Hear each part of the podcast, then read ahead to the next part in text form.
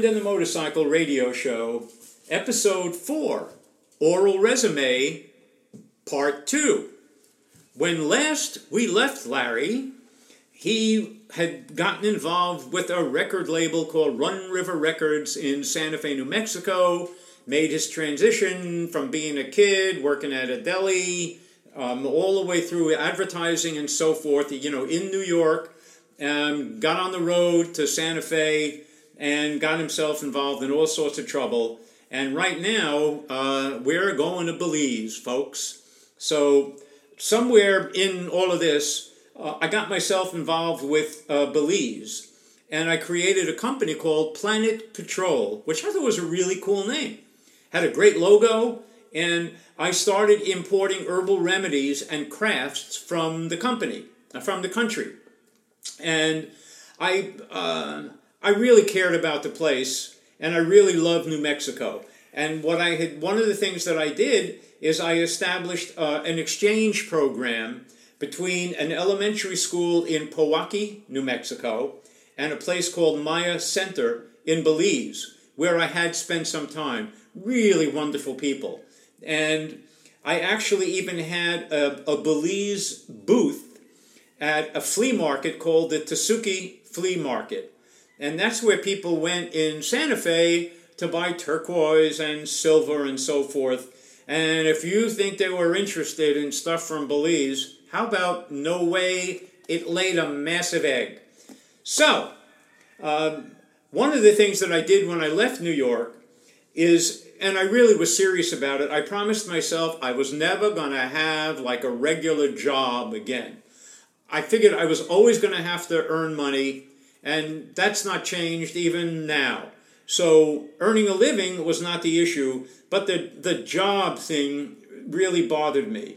But something really amazing happens, and the absence of money really has a way of kind of changing your mind about all sorts of things.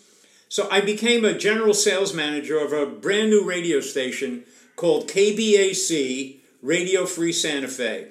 And it's one of my sources of very quiet pride. I, I helped to create an incredibly important station in that community. I stayed there for three years and it was a wonderful time uh, professionally.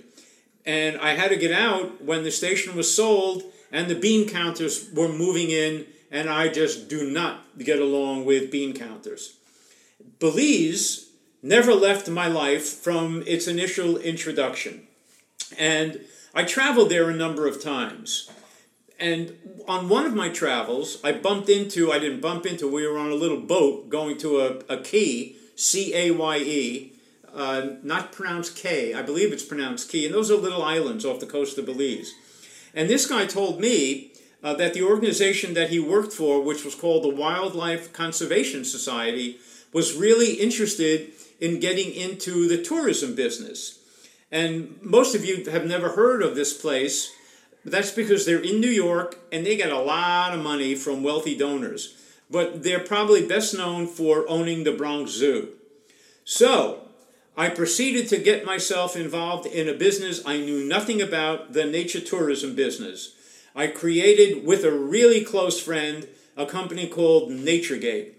And I spent a couple of years traveling throughout Central America looking at sites for nature tourism resorts. It was it was really great. And I it was kind of interesting that my instead of having the suit and attaché case that I had in New York, I basically had a backpack and I had hiking boots, and it was a whole different way of life. And I just I enjoyed the hell out of it.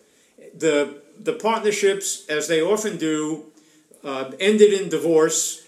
Not very pretty, but uh, the fellow and I are, are really good friends, and I love him to pieces. So it's kind of continued. It was a wonderful time in my life. So moving right along, I got into some weird shit.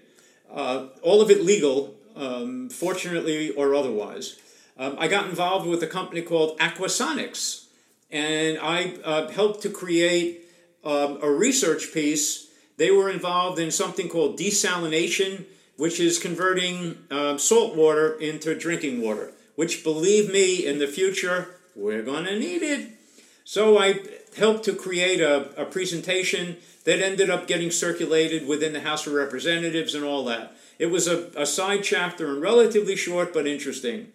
And in addition to that, because of a lovely woman that um, I was involved with at the time, um, I uh, promoted a series of yoga workshops, one that was in Santa Fe and the other in Baja, Mexico. Then I met another yet interesting fellow, and his he had a product which was called a breast bottle nurser. I swear to God, this was a a silicone bottle. It was shaped like a breast, um, and it was meant for mothers to use for kids who were having trouble either with conventional bottles or breastfeeding.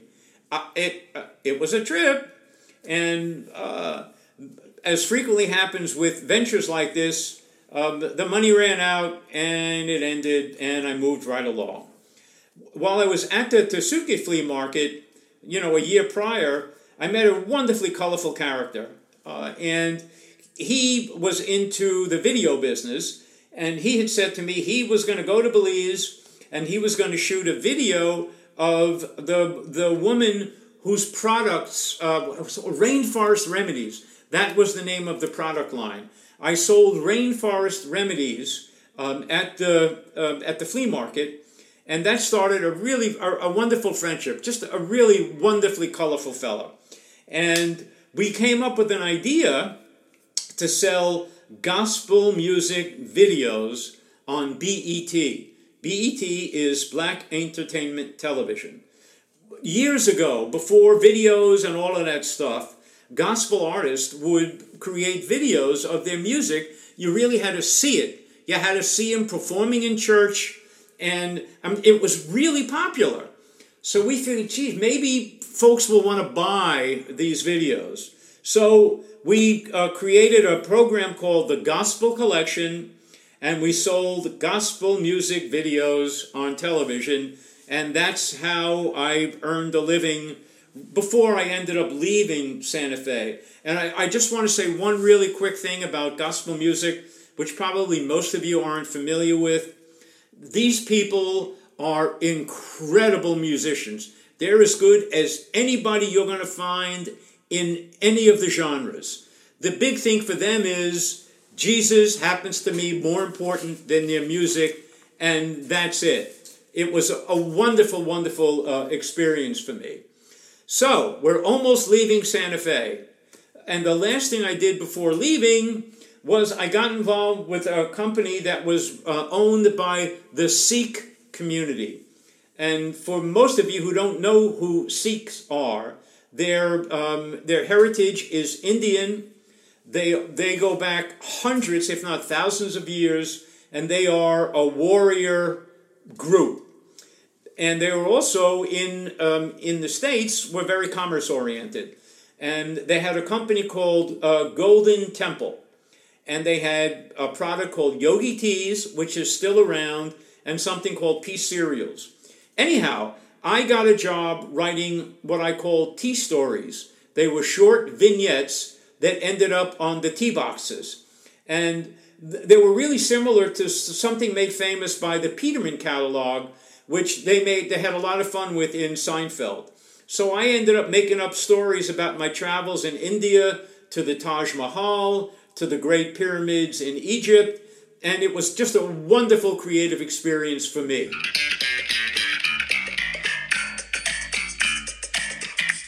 Okay, I'm. It's boy, it's taken a long time to finally get to Kauai, but we're on our way now.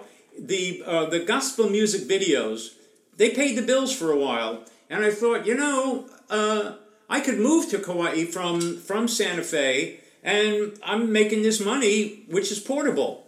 And of course, as luck would have it, uh, the gospel music, uh, the gospel collection kind of dried up after, oh, I, I, don't know, three, four, five months. Uh, uh, Black Entertainment Television dropped us, um, and there I was, flat footed once again, ladies and gentlemen. And uh, I, but you know, we kept it, I, I, I've kept it going a really long time. My, my friend, who I had the sort of amicable divorce from, from the nature tourism business, ended up starting an airline in Costa Rica called Nature Air. And uh, it was really quite successful. And this was like early on, I can't 80 some, I'm trying to think of years, 93, I thought, who cares?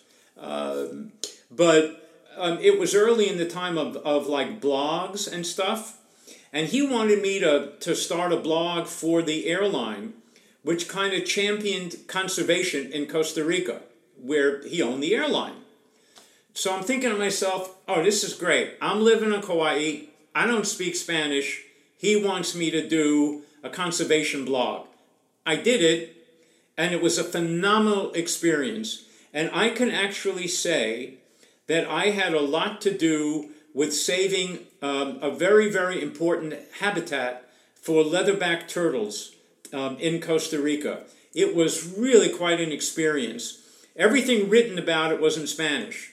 I got people to translate what was going on, and I was able to communicate in English to the conservation world uh, all over the world, actually. And I got tremendous support uh, to save these breeding grounds. It, it was one of those one of those oh quiet quiet feelings of, of accomplishment and, and I'm really grateful for the experience. So following that, uh, I began uh, a really long-term relationship with the Kauai County Farm Bureau. Uh, and I, I created a program called Grow Kauai. And I wrote, believe it or not, I wrote a monthly column called Grower of the Month and it ran in uh, was a monthly yes a monthly paper called People Kauai, which I, is a forerunner of For Kauai. I also I became a board member of the Farm Bureau, and I actually I helped create farmers markets at KCC um, and Kukui'ula, which again were they just made me feel um, really good for making a contribution quietly uh, this is probably the most noise I've made about doing it. And uh, in 2008, uh, I got paid by the county to be the Sunshine Market Monitor, which meant I went to all the Sunshine markets and I got to see whether people were growing their own produce or buying it at Costco. And the truth is, back then, there was a lot of Costco produce. And, uh, and that's just the kind of nature of the beast and I really ha- I had an opportunity to do it a second year, but I said I wouldn't do it unless I had authority to prevent people from doing that because I really became very passionate about agriculture on the island. And honestly, I still I'm a really passionate advocate for local agriculture here. So I passed on the job, and uh, I it's my nature to meet lots of people. It's, it's how I am, how I roll and I met a, a really, really charismatic fellow uh, who lived over in Lauai. Um, and he grew albizia trees. And w- one of the interesting things about albizia trees, aside from the fact that everybody hates them, is that it's, it's something called a nitrogen fixing plant. So anything that grows under it becomes very rich in protein. So the guinea grass that uh, grows under the albizia trees is very rich in protein. It makes it the, a perfect feed for horse and cattle. We started a company called Paniolo Feed, um, and I went around um, selling this idea of a cubed feed for horse and cattle. It didn't work out, and I would have to confess to being really devastated by its failure. Um, so much so that the only thing I could think to do was to leave the damn island, which I did.